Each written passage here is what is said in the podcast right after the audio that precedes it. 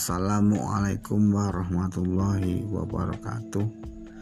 Bapak Ibu, saudaraku, para pemirsa yang saya hormati, di sini saya ingin melanjutkan tentang kisah saya, suka duka hidup di negeri orang. Pada waktu saya sekolah di S M P Ringinharjo, saya terkendala dengan masalah alat yang namanya transportasi, yaitu sepeda. Saya tuh tidak punya sepeda, jadi kalau saya berangkat dari rumah ke sekolah itu, kalau jalan kaki ya lumayan juga. Kalau pakai sepeda ya mungkin cepat, mungkin bisa dua puluh menit sampai dua puluh sampai dua puluh lima menit sampai. Tapi karena tidak punya sepeda ya mana lagi, saya kadang numpang teman saja. Itu kalau teman pas berangkatnya ini bareng, kalau teman tidak bareng ya terpaksa saya harus jalan. Itu Bapak Ibu saudaraku, jadi saya waktu sekolah di J P Ringinharjo itu kendala masalah itu sepeda. Jarak dari rumah ke sekolahan itu sekitar lima kiloan lah jaraknya, kalau dihitung sekitar lima kilo. Tapi kalau jalan kaki ya lumayan lumayan capek, belum nanti kalau kesiangan telat itu. Jadi yang saya alami waktu itu, saya naik sepeda, saya berboncengan teman saya. Kalau teman saya menghampiri saya, saya berangkat. Kalau teman saya tidak menghampiri ya saya tidak berangkat ya. Jadi saya harus mau nggak mau harus saya yang menghampiri itu, saudaraku. Jadi waktu saya mau berangkat sekolah pun sangat ini juga, sangat apa namanya bermasalah juga. Pertama, kalau saya tidak menghampiri, teman saya tidak menghampiri. Jadi situ, kalau saya menghampiri, kadang teman saya sudah berangkat lebih awal, berangkat sekolah. Tapi kalau saya diam di rumah nunggu teman saya, teman saya lebih awal itu. Jadi sangat sulit ini memastikan teman saya berangkat atau belum. Itu kadang juga kendala juga, karena teman saya kan berangkatnya lebih lebih pagi, lebih keruput, jam setengah tujuh sudah berangkat itu. Jadi saya terkadang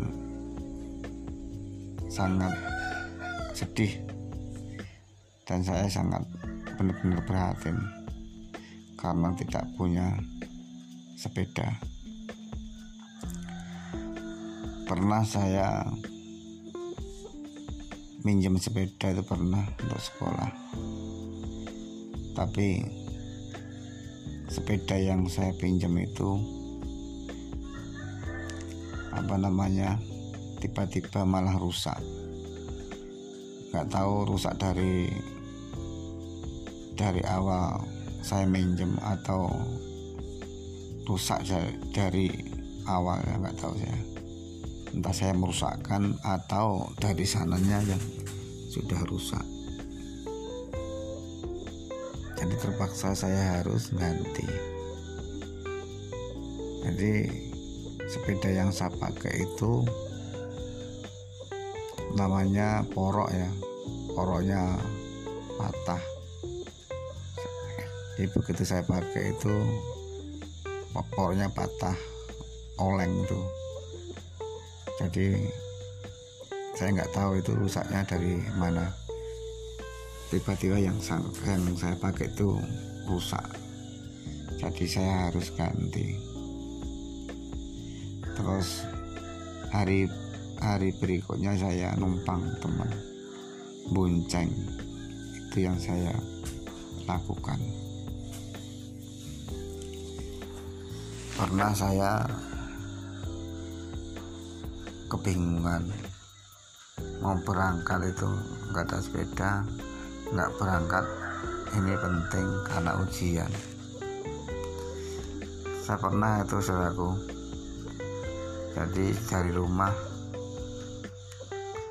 apa namanya saya pura-pura olahraga lari aja. Saya dari rumah pura-pura olahraga lari, bawa kantong plastik berisi pakaian untuk ganti di sana. Jadi saya berangkatnya dari dari rumah itu saya pakai kaos, pakai training, saya lari. Sampai di sekolahan saya ganti baju. Itu yang saya lakukan sering. Di kalau pagi itu saya pura-pura olahraga, pura-pura lari pagi. Padahal saya itu bersekolah. Itu kalau ke bapak saya tidak tidak ada tumpangan yang saya lakukan. Pernah karena saking pusingnya, saking stresnya memikirkan tidak punya sepeda, pernah saya jatuh sakit. Pernah jatuh sakit tipes. Sakitnya juga lumayan lama, sekitar dua minggu, tiga minggu itu. Karena memikirkan tidak punya sepeda, untuk bayar S P P pun sulit.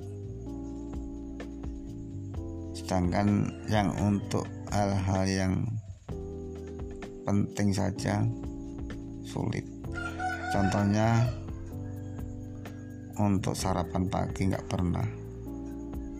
Pulang dari sekolah juga nggak makan.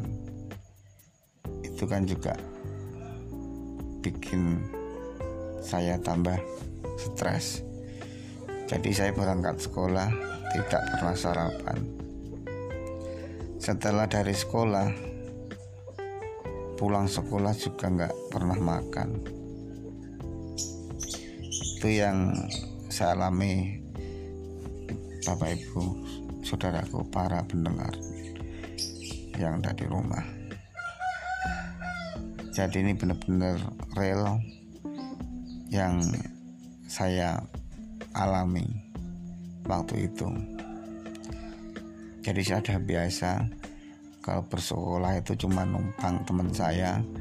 Kalau tidak dapat tumpangan teman saya, ya saya terpaksa lari, hitung-hitung olahraga. Itu yang saya lakukan. Samping itu saya juga nggak pernah sarapan, saudaraku. Nggak pernah sarapan juga. Sepul- setelah pulang dari sekolah juga tidak ada sarapan. Karena keadaan, saudaraku, keadaan benar-benar sulit. Bapak saya sendiri tidak ada masukan. Bapak saya cuma cetak batu bata. Terkadang kalau ada apa namanya uh, waktu-waktu yang senggang itu baru cari ikan. Bapak saya itu cari ikan di sungai. Itu kalau dapat ya dijual hasilnya ditukar beras. Kalau nggak dapat ikan ya terpaksa harus gigit jari, harus puasa. Itu selalu. Jadi waktu waktu saya S M P sudah seperti itu. Sekolahnya juga sekolahnya juga terlambat, sekolahnya terhambat. Terus masalah untuk makan juga sulit, untuk biaya S P B juga sulit karena tidak ada masukan. Itu jadi jadi satu, saudaraku. Semua masalah-masalah jadi satu, jadi jatuh sakit saya selama tiga mingguan, sakit tipes bapak ibu. Sakit tipesnya juga udah kronis karena selama saya sakit tidak pernah dibawa ke dokter dan tidak pernah berobat. Dulu yang ada itu namanya Pak Mantri, tapi waktu dulu saya Uh, ke rumahnya ke rumahnya Pak Mantri karena sudah apa namanya sudah tiga sudah tiga minggu nggak di nggak di apa namanya selama tiga minggu itu saya jarang diperiksakan. Jadi tahu-tahu itu saya itu sakitnya sudah kronis, katanya sudah kronis dan harus mondok ke rumah sakit. Itu saudaraku, dari dari pikiran, dari masalah-masalah yang bertumpuk-tumpuk akhirnya menjadi sakit. Suatu ketika saya benar-benar tidak bisa apa-apa, saya hanya bisa tidur dan saya tidak bisa berbuat apa-apa. Akhirnya saya jatuh sakit. Itu saudaraku yang saya rasakan, dan saya masalah pendidikan sangat terganggu sekali. Demikian bapak ibu saudaraku kisah duka saya di negeri orang. Insyaallah nanti kisah episode yang selanjutnya akan kami sampaikan.